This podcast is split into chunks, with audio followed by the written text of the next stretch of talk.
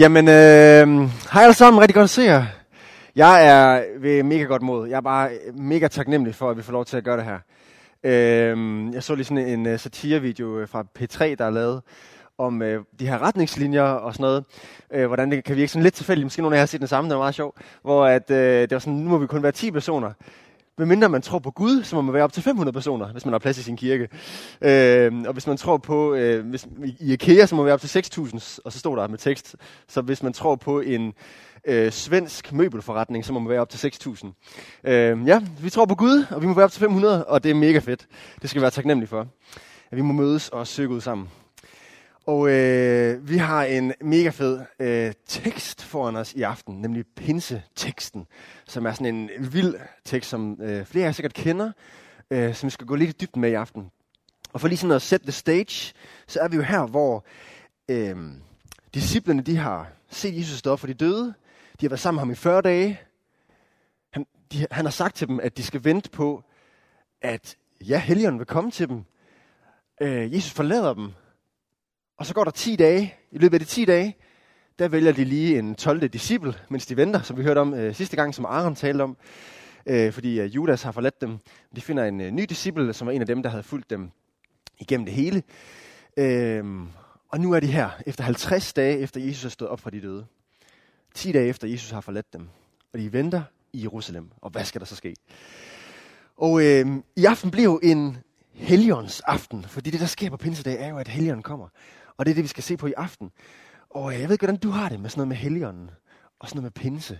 Om du straks tænker sådan, eller det er ikke lige mig, eller uha, jeg troede, vi var en baptistkirke, ikke en pinsekirke, eller sådan noget, ikke? Øh, om det bliver lidt for karismatisk, eller om du er måske i den anden lejr, og bare sådan, yes man, endelig noget Helligånd, og endelig noget i power, og sådan noget, ikke også? Jeg ved ikke lige, hvor du er med i alt det her. Øh, men det er sådan noget, det skal lidt handle om i aften, om pinsedag her, hvor at ånden kommer som en vind.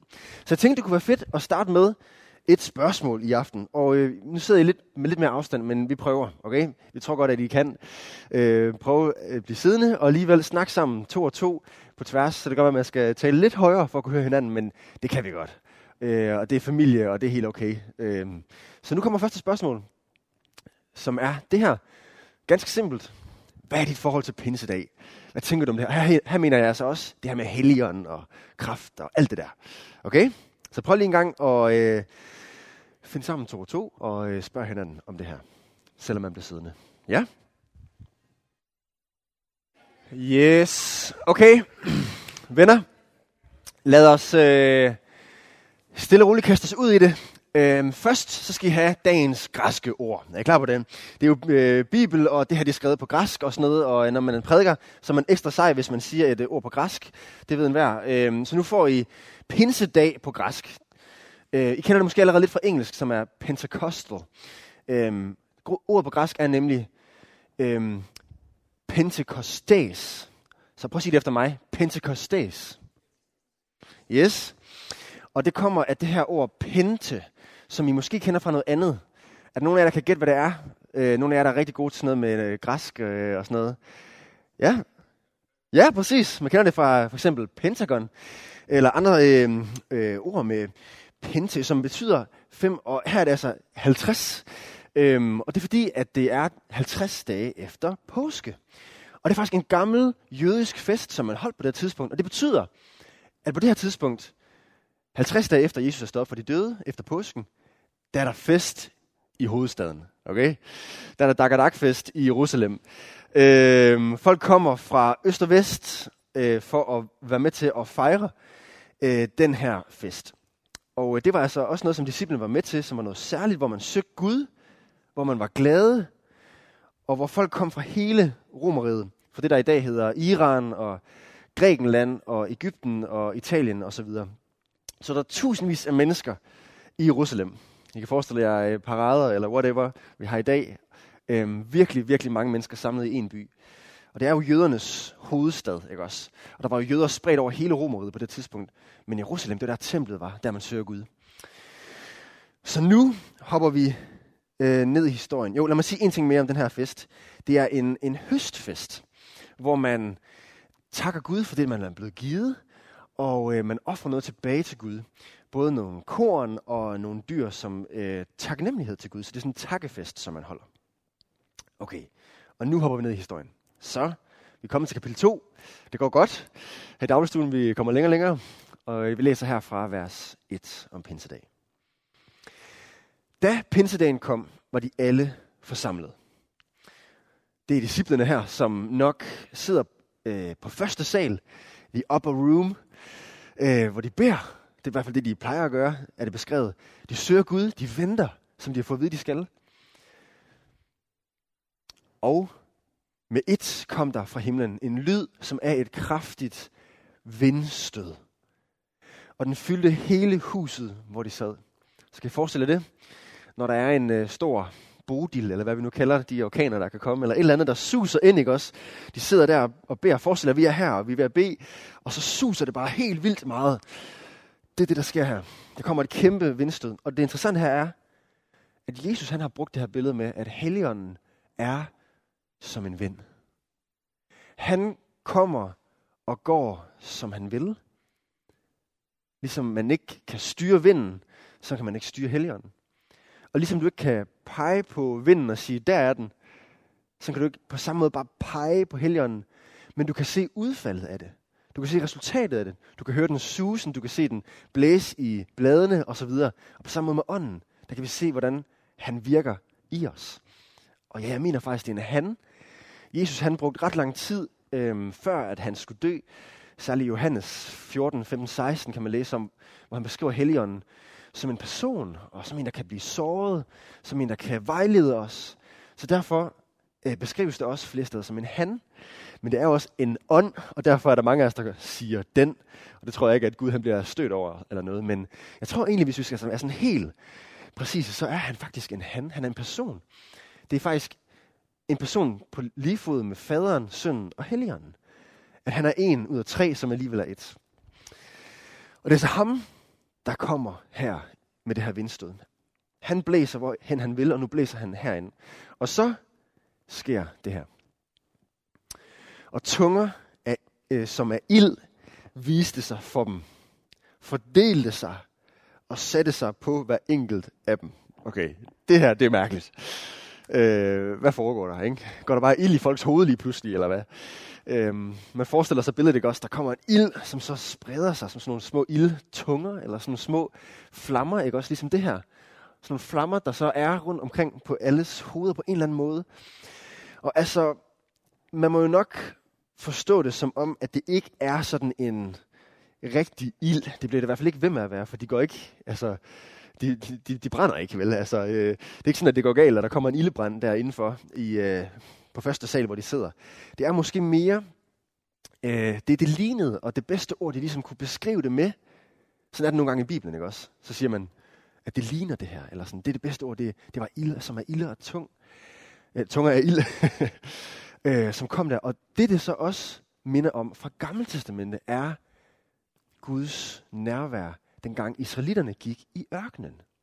Jeg ved, israelitterne de var i ørkenen i 40 år, mens de ventede på at komme ind i det lovede land, da de var kommet ud af Ægypten. Og der var Gud med dem. Og det var han blandt andet igennem en ildsøjle, som lyste om natten. Og den her ildsøjle var et symbol på, et billede på, at Gud var med dem. Og når den brød op, så skulle de følge med den. Og på samme måde er det det, der sker nu. At nu kommer Gud nær til hver enkelt kristen. Og han bor hos hver enkelt kristen. Og ligesom israelitterne blev ledt af den her ildsøjle rundt omkring i ørkenen. Når den brød op, så fulgte de med. På samme måde skal vi ledes af den her ild. Ledes af Helligånden. Når han beder os om at gå et sted hen og gøre noget, så skal vi gøre det. Og lad os lede ham. Og det betyder altså, at Gud flytter ind i mennesker. Det er netop det, der er billedet her. Der står også, da blev de alle fyldt af Helligånden. Boom. Og det er derfor, at nogen siger, at den her bog, vi er ved at læse, øh, det er måske ikke det mest præcise at kalde det apostlenes gerninger. Måske skulle man hellere kalde det for Helligåndens gerninger. Den her bog handler i virkeligheden mere om Helligånden som hovedperson, end det handler om apostlene. For det er Helligånden, der er den, der går igennem det hele. I starten der læser vi her om øh, de 12 disciple og sådan noget. Senere kommer vi mere over til at følge Paulus. Så der er sådan et par, hvad hedder det, person skift, men der er en person, der er med igennem det hele. Og han hedder Helligånden. Ham, der fylder dem og er med dem igennem alt. Okay, så det her, det er den største, altså måske den største pointe i aften, ikke også? Øhm, at Gud vil bo i blandt os. At Gud han bor i dig, hvis du er kristen, og i mig. Det er sindssygt. Og det synes jeg, vi skal prøve at snakke lidt om. Så her kommer det andet spørgsmål. Hvilken betydning har det, at Gud vil bo i os? Er det, er det bare noget, vi siger, eller har det nogen betydning? Hvad, hvad gør det egentlig af forskel, at Gud vil bo i os? Prøv en gang at stille det spørgsmål til din sidemarker. Okay, så hvad betyder det her? I har sikkert snakket om nogle mega gode ting. Der er mange, altså, det er helt, der er helt vildt meget, det her det betyder. Jeg kan måske bare sige øh, ganske kort. Det betyder jo, at Gud han tager et skridt hen imod os for at være sammen med os. Ikke også? Og det er jo det vildeste, når vi har valgt det modsatte. Altså menneskets historie med, at vi spiste af frugten og valgte at trække os fra Gud og vælge det onde. Men at Gud så kommer her, tager et skridt hen imod os. Og det gør han jo med Jesus, der bliver menneske. Han gør det også i gamle testamente på alle mulige måder. Men her bliver det også bare mega tydeligt. Helt konkret vil han bo i dig. Han vil være sammen med dig hver dag, når du vågner, når du sover, når du er på arbejde, når du er fri, når du er på studie, whatever, igennem det hele er han med dig. Det er for vildt, ikke også? Øhm. Og noget, som det her det også betyder, det er, at vi som kristne kan se mirakler. Fordi Gud er med os. Og Gud er den Gud, der kan gøre mirakler. Og det er ikke længere er begrænset til øh, Jesus på den måde, men det er nu i os alle sammen, når vi er fyldt med Guds ånd. Ligesom at Jesus blev fyldt med Guds ånd. Så nu skal vi læse videre, hvor der sker et mirakel i historien her. Vi kommer til vers 4 her, hvor der stod, der blev de alle fyldt af helligånden. Og så står der, og de begyndte at tale på andre tungemål. Det betyder ganske enkelt bare sprog. Alt efter hvad ånden indgav dem at sige. Det er sindssygt. Lige pludselig så kan de tale andre sprog. Øh, det kan man ikke. Øh, I ved måske selv, hvor svært det kan være at lære at tale tysk, for eksempel. Øh, man men ikke lige er så motiveret for det. Givet man bare lige kunne få den gave her. På den måde ikke også at kunne sproget tysk, det kunne være fedt. Men hvorfor fik de den her gave? Det gjorde de for, at de kunne fortælle folk om Jesus. Fordi der var alle de her folk fra forskellige steder. Det står her i vers 5. I Jerusalem boede der fromme jøder. Fromme, altså sådan troende jøder fra alle folkeslag under himlen. Det var i hvert fald sådan under den daværende verden, man kendte til i Romeriet, ikke også? Så altså, de boede der, ja, de boede der i hvert fald midlertidigt, ikke også? De boede på en Airbnb, fordi de var der til festivalen. Da nu denne lyd hørtes, den der vind, der kom, det kunne andre også høre udefra, det er sådan rimelig voldsomt. Det er lige sådan en kortvarig bodil, der kommer der. Øh, stimlede folk sammen, så folk kommer selv til disciplene, ikke også? Det blev helt bare serveret til dem. Øh, de bare får lov til at fortælle. Og de blev forvirret, fordi øh, hver enkelt hørte dem tale på sit eget modersmål. What? Ikke? De var ude af sig selv af forundring og spurgte, hør, at de ikke galilæer, alle de, der taler. Galilæer, det er den nordlige del af riget her, øh, Israel. Det er ligesom at sige, at de ikke bare nordjyder. Hvordan kan de så tale alle de her forskellige sprog? Kender jo nordjyder, altså. Øhm, hvordan kan vi så hver især høre det på vort eget modersmål, siger de. What's going on, eller hvad er disse, eller hvad når man siger, på de forskellige sprog, ikke også? Og nu kommer der nogle eksempler på, hvor de kommer fra. Vi parter, meter og elamitter, vi der bor i Mesopotamien, Judæa og Kappadokien, Pontius og provincien Asien. Og det fortsætter. Frygien og Pamfylien, Ægypten og Kyrene i Libyen, vi tilflytter. Tilflytter romere, jøder og proselytter, kreter og arabere, virkelig mange forskellige også. Vi hører dem tale om Guds storværker på vores egne tungemål.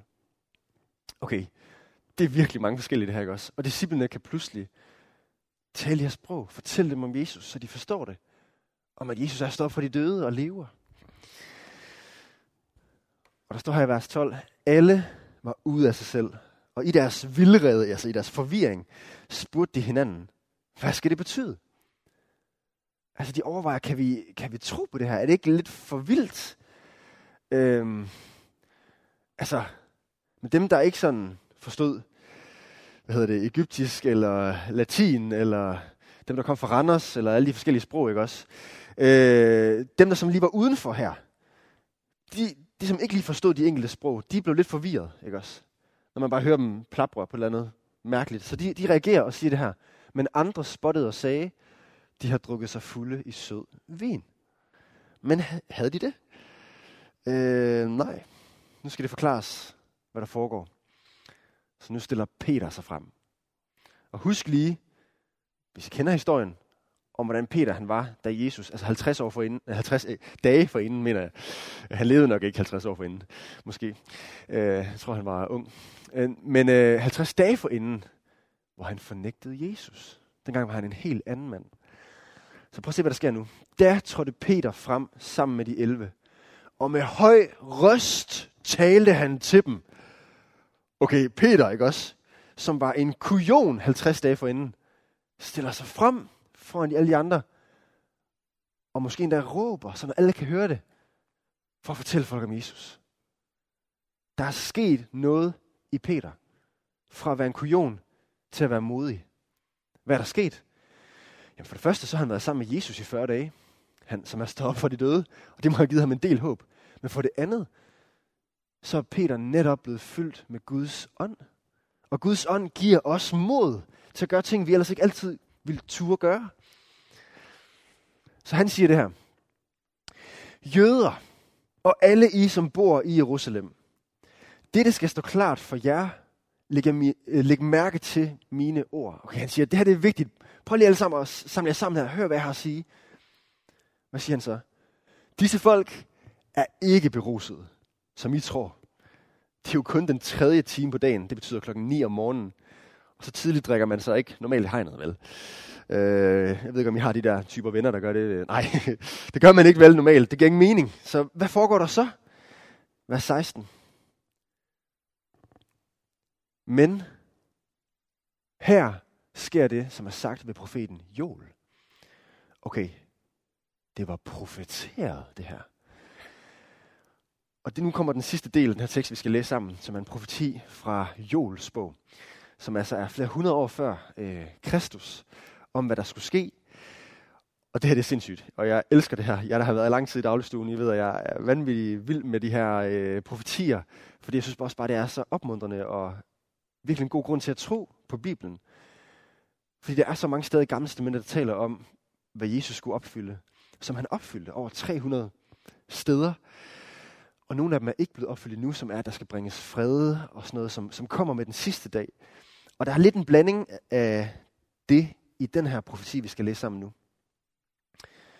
Øhm, så er I med på det? Og læse den sidste del af teksten nu her sammen, som er den her profeti. Og øh, det er sådan starten af Peters tale, vi, vi læser her. Så stopper vi midt i talen. Og så resten af den her halvlange tale, den vil Karoline Kutzmann komme næste uge og samle op på. Og det bliver mega spændende. Han siger mega mange spændende ting, Peter. Men nu ser vi bare lige på, at han forklarer, at det ikke er at drikke sig fuld, men det er noget andet, der sker her. Nemlig at helgen er kommet. Så lad os se, hvad han siger. Den gode jol, som han citerer her. Der står, det skal ske i de sidste dage, siger Gud. Jeg vil udgyde af min ånd over alle mennesker. Jeres sønner og døtre skal profetere. Jeres unge skal se syner. Jeres gamle skal have drømme. Okay, det skal se de sidste dage. Nu tænker vi, ja, men det er jo 2000 år siden. Ja, men rent bibelsk set, så blev de sidste dage, den sidste periode, det er fra Jesu opstandelse og indtil han kommer igen. Det er ligesom en store sådan periode. Og om det bliver 2050 år, eller om det bliver 3000 år, eller om det bliver 10.000 år, det ved vi ikke. Men det er den sidste periode i verdens historie, sådan bibelsk set. Så siger han, der, der, der vil jeg udgive af min ånd over alle mennesker. En hver, som vil tage imod, kan tage imod min ånd. Det er ikke kun, når man er ved templet i Jerusalem. Det er selv, når man er helt oppe i Nordjylland. der kan man være sammen med Gud. Jeres sønner og døtre skal profetere. Profetere. Hvad er en profeti? Profeti er jo, når at mennesker bringer et budskab fra Gud. Vi tænker ofte det om fremtiden. Det behøver det ikke være. Det kan også være bare lige præcis det, du har brug for at høre ind i din situation lige nu. Det er profeti. Og øh, der er 16 profetiske bøger i det gamle testamente. Profeter, der har skrevet om, hvad Gud ville sige til sit folk. Og rigtig meget det handler også om fremtiden. Og vi tænker nogle gange, at det er noget, der hører dengang til, men det er det ikke. Der findes også profeter i dag, som har en særlig gave til at profetere. Og vi kan alle profetere. Vi kan alle op- opleve det i stort eller småt. Vi kan opleve i det små bare at have en lille indskydelse, en lille oplevelse af, hey, jeg tror bare, jeg skal opmuntre min ven herover. Jeg tror, jeg skal gå hen og opmuntre med, at, at der er håb i Gud, eller whatever. Eller jeg kender til den her svære situation med familiemedlemmet, der er sygt. Jeg tror bare, jeg skal gå hen og trøste personen lige nu. Så det kan være profetisk. Og opleve, at helligånden leder en til at gå hen og sige noget godt, noget opmuntrende. Det, som personen har brug for. Det kan også nogle gange være vildere end det. Det kan være sådan meget specifikt. Øhm, det har jeg i hvert fald selv oplevet i mit eget liv nogle gange, hvordan det bare har passet fuldstændig vanvittigt ind i mit liv. Øh, jeg fortæller nogle gange nogle af de her forskellige historier, som måske øh, nu når jeg skal bære over med mig, at I har hørt den her før. Men for to og et halvt år siden, der var der en øh, kvinde i dagligstuen, som talte, som havde et profetisk ord til mig og også til nogle andre, som sagde noget med, at, øh, at Gud sagde, giv mig to år.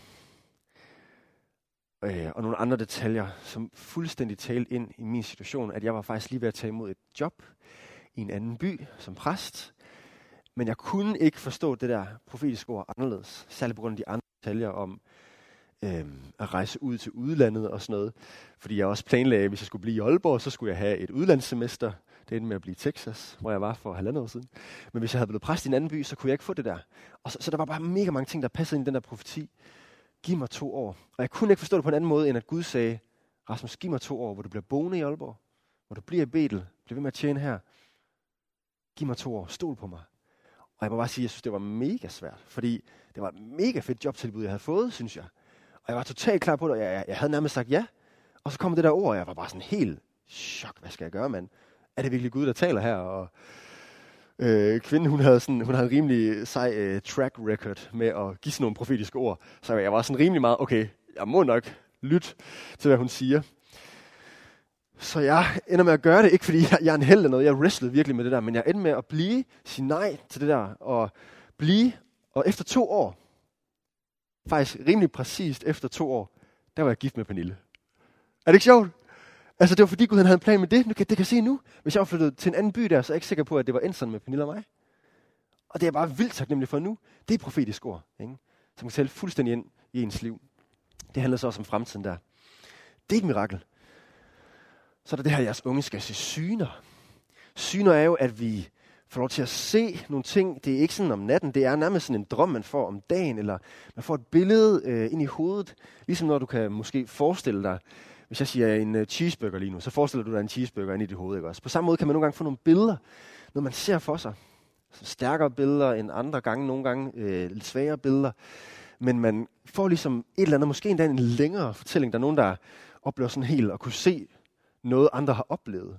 Jeg hørte om en præst øh, fortælle om, at han så nogen fra sin menighed, en kvinde, som blev faktisk banket af sin mand, fik sådan billeder af det, og gik hen og sådan, snakkede med kvinden, og fandt så også ud af, at det var det, og det var vanvittigt, at han så havde fået det syn, det billede, og så kunne han så hjælpe kvinden midt i den situation, ikke også? Det er vildt. Det giver Gud også nogle gange. Øh, og så er der det her med drømme, som skal forstås som om natten. Altså, den, de drømme, du har. Det, det har vi sådan det lidt specielt med i dag. Øh, for altså tilbage i den her tid, der havde man lidt mere cool med at tage drømme seriøst. I, i, I dag, der tror jeg, vi tænker sådan lidt mere, det gør jeg i hvert fald selv lidt ofte, at når jeg vågner om morgenen, så er sådan lidt, wow, det var virkelig syret. det er der skør underbevidsthed, jeg har. Kuk, kuk, og sådan, ikke også? Øhm, men måske skal vi ikke bare tænke, at det er kuk, kuk. Måske skal vi faktisk også overveje nogle gange, om der er noget Gud i det. At Gud han vil at tale til os igennem et eller andet, der sker om natten. Øhm, der er jo den klassiske historie om Josef, ikke også fra Gamle Testamentet, som får drømme om natten, som har mega stor betydning for hele Ægypten og så videre. Ja, så det skal vi også overveje. Det er lidt sjovt, der står så det her med de unge og de gamle. Øhm, blev du ramt af den, Edith? du har bare lige delt en del drømme her på det seneste. Så øh, jeg ved ikke, om du vil være, vil være gammel af sind, eller hvad der foregår her. øhm, Måske er der en tendens til, at det særligt er gamle, der får drømme, og unge, der får syner, siden det står sådan her. Det er jo ikke firkantet, at vi unge ikke kan få drømme på den måde. Øhm, og det er jo også poetisk sprog. Måske skal der også forstås mere bredt, at det er alle mennesker her. Ja. Okay, lad os læse øh, teksten færdig her. Selv over mine tralle og trælkvinder vil jeg udgive min ånd i de dage, og de skal profetere. Så det er lige meget, hvilken status man har. Om man er træl eller ikke, ikke også? Eller i dag, om du er rig eller om du er fattig. Om du har prestige eller ej. Om du er er populær og har mange venner eller ej. Det er lige meget. Alt det der, det er lige meget. Jeg gør under oppe på himlen og sætter tegn nede på jorden. Blod og ild og kvælende røg. Det er sådan rimelig vildt det her. Øhm, solen forvandles til mørke og månen til blod, for Herrens store og herlige dag kommer. Okay, og det er så her, jeg mener, at det her, det er nok ikke noget, der er kommet endnu. Og øh, mange af de her profetier, der blander det, de, de blander det sammen. Og, og det er altså nogle gange lidt svært at tyde de her profetier, som er meget poetiske, ikke? også tyk, gammel, jødisk, hebraisk poesi. Øh, jeg ved ikke, om jeg I har læst meget i profetbøgerne, men øh, det kan være virkelig smukt, og det kan også være ret forvirrende. Det her, det må simpelthen handle om de sidste dage. Det bliver beskrevet som Herrens store og herlige dag. Det er ofte noget, som, som bliver sagt om den sidste dag i øh, verdens historie her, hvor Gud han skal genoprette alt. Og det er der, hvor der skal ske alle de her kosmiske ting, ikke også? Med at solen forvandles til mørke, og månen til blod, og alt det her, som man også kan læse om i åbenbaringsbogen. Ja. Og det sidste vers her er, en hver, som påkalder Herrens navn, skal frelses. Frelses. Og få evigt liv hos Gud. Blive reddet af ham. Det er fantastisk. Og det er også et mirakel, at vi kan kende Gud og blive frelst. Så, venner, tror vi på det her? Tror vi på, at helgerne kan gøre mirakler i vores liv? Det her det var bare nogen, der blev nævnt øh, profetier og syner og drømme. Det kan også være helbredelser. Øhm, det kan være umulige situationer i dit liv, som bliver mulige alligevel, hvor Gud han skaber en vej. Økonomiske situationer, hvor du bare ser, at det her det, det kan bare ikke lykkes. Eller du har en eller anden drøm om noget, som du bare har oplevet, at Gud har givet dig på hjerte. Ofte for os unge er det, at vi skal rejse et eller andet sted hen. Men jeg har ikke råd til det. Der er mange gode historier om, hvordan Gud alligevel sørger for folk der. Eller det kan være, at du er i en krise med et familiemedlem, eller en ven, eller en eller anden sådan betændt situation, hvor du bare tænker, at vi kan ikke komme nogen vejen. Men med helligånden, der kan der ske et mirakel, og det kan lade sig gøre alligevel. Mirakler kan se ud på alle mulige forskellige måder. Pointen er bare, Gud er med os. Gud er i os. Og derfor kan der ske mirakler i vores liv. Ja. Så, lad os prøve at overveje det her sidste spørgsmål. Hvordan kan du opsøge Guds mirakler mere? Det er et spændende spørgsmål. Altså, er der noget, du kan gøre? Måske for at have dine øjne mere åbne over, for at der kan ske noget. Bede mere om det. Eller hvad vil jeg? Okay? Prøv at snakke om det.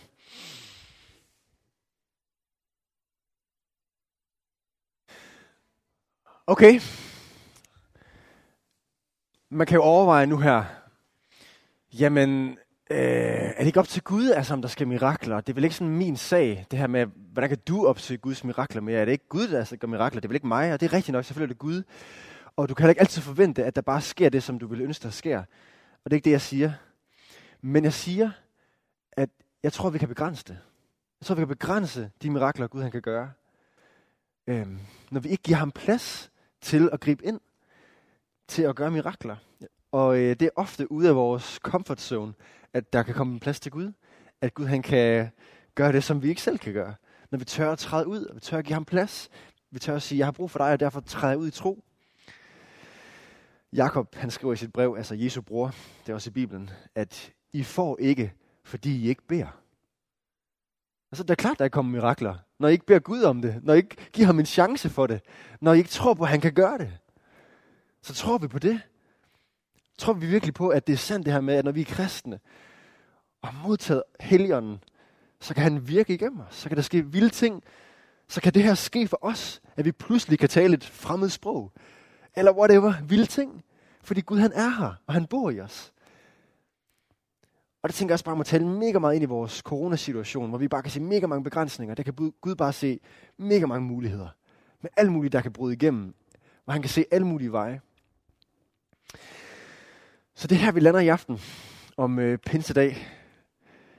Det handler om Helligånden, og han bor i os alle. Og jeg tænkte, at det kunne være fedt nu her, når vi skal til at synge lovsang og alt det her, at vi kunne give særlig plads til, at Helligånden også skal fylde i aften. Og øhm, det skal corona ikke have lov til at øh, begrænse. Og det betyder, at øh, hvis du kan opleve, om du skal få et profetisk ord, et eller andet, du øh, måske skal dele med os andre, så jeg bare opmuntre jer til at, at, at lytte til Gud efter det i aften, og så komme op til Aaron. Tag, selvfølgelig tag din mundbind på, kom op til Aaron, og så kan han holde mikrofonen for dig øh, ind imellem sangene, og så kan du få lov til at dele det, som du oplever, du skal dele. Altså seriøst, venner, det er det fedeste, når vi gør det her. Øhm, at det ikke bare er mig, der står og siger eller andet her, men at vi alle sammen, det er Bibelen også ret tydelig om, at vi alle sammen kan opleve at få et ord, opleve at få noget, vi skal dele til hinanden. Dit ord i aften kan være meget vigtigere end mit ord i aften. Øhm, når Gud han taler igennem dig, så skal du ikke holde det tilbage. Det kan også være, at du oplever et eller andet andet konkret, du bare kunne drømme mega meget om en mirakel om lige, lige i aften, altså en sygdom, eller en ven, der oplever noget svært, eller et eller andet. Så der også bare i aften være en aften, hvor vi kan særlig mulighed for det. Øhm, og, og søge Gud om et mirakel ind i det. Og måske også om mod til, at vi tør, at vi tør at træde ud og, hvad vil jeg, gøre et eller andet halvskørt, ikke også? Måske bede for den person, der er syg, eller et eller andet. Øh, altså spørge personen, må jeg bede for dig? Eller hvad vil jeg? Så øhm, hvis jeg har lyst, hvis jeg rejser op alle sammen. Og øhm, så synes jeg, at vi skal alle sammen lukke vores øjne. Og hvis du har lyst til at være med, så kan du øh, løfte dine hænder ud foran dig, som sådan nogle tomme skåle. Ligesom for at spørge Gud, om ikke han vil give os mere af sin helligånd. Og så beder vi sammen. Jesus, vi beder for, at du må send os din ånd. Vi ved, at vi har din ånd, når vi er kristne, men vi øh, kan også læse Bibelen, at vi kan blive særligt fyldt af din ånd igen. Og det beder vi for, Helligånd, du må komme og fylde os særligt. Kom og fyld os, Helligånd. Kom og fyld mere i vores liv. Vi inviterer dig til at komme. Vi ønsker at sige, at du er velkommen i vores liv, Helligånd. Og vi vil ikke begrænse dig. Tilgiv os, Gud, når vi begrænser dig i vores liv. Vi ønsker at give dig plads. Vi ønsker at træde ud af vores comfort zone. Så kom, Helligånd, vi tager imod dig i aften. Jeg vil bede dig bare særligt for, Jesus, at du må gribe ind for de mennesker i aften, der oplever sygdom. Gud, vi beder for, at du må komme med din helbredende hånd. Hvis det er dig lige nu, så kan du måske lægge en øh, hånd på dit eget bryst. Og så kan vi bede for dig. Gud, jeg beder for, at du må komme og helbrede i aften. Jeg beder for, at vi må opleve helbredelser i dit fantastiske navn, Jesus. Du er den Gud, der er den store læge, den store helbreder. Du kan sagtens gøre det. Du har gjort det tusindvis af gange, og du kan gøre det igen, Jesus. Kom og helbred i aften. For dem, der er her i aften, og for dem, vi kender, der er syge, Jesus. Jeg ønsker at bede for alle vores kirke, der er syge. Vi beder for, at du må komme og gøre dem raske, Jesus, i dit navn. Vi beder for dem, vi kender, der har corona, Jesus. Vi beder for, at du må helbrede dem i Jesu navn. Kom og sæt dem fri i dit fantastiske navn, Jesus. Vi beder dig for vores land, at du også må sætte os fri fra corona. Det kan du sagtens gøre. Og for vores verden. For alle andre umulige situationer lige nu, som folk må stå i her, så beder jeg for, at du må komme med et mirakel, Helligånd. Kom og skab en vej, når det ser umuligt ud, Jesus. Du kan gøre det. Vi inviterer dig ind i vores liv, for vi kan ikke selv. Men med dig er alting muligt. Kom som en ild, kom som en vind i vores liv, kom og fyld i vores liv, Helligånd. Du er velkommen her. Det beder vi om i Jesu navn. Amen.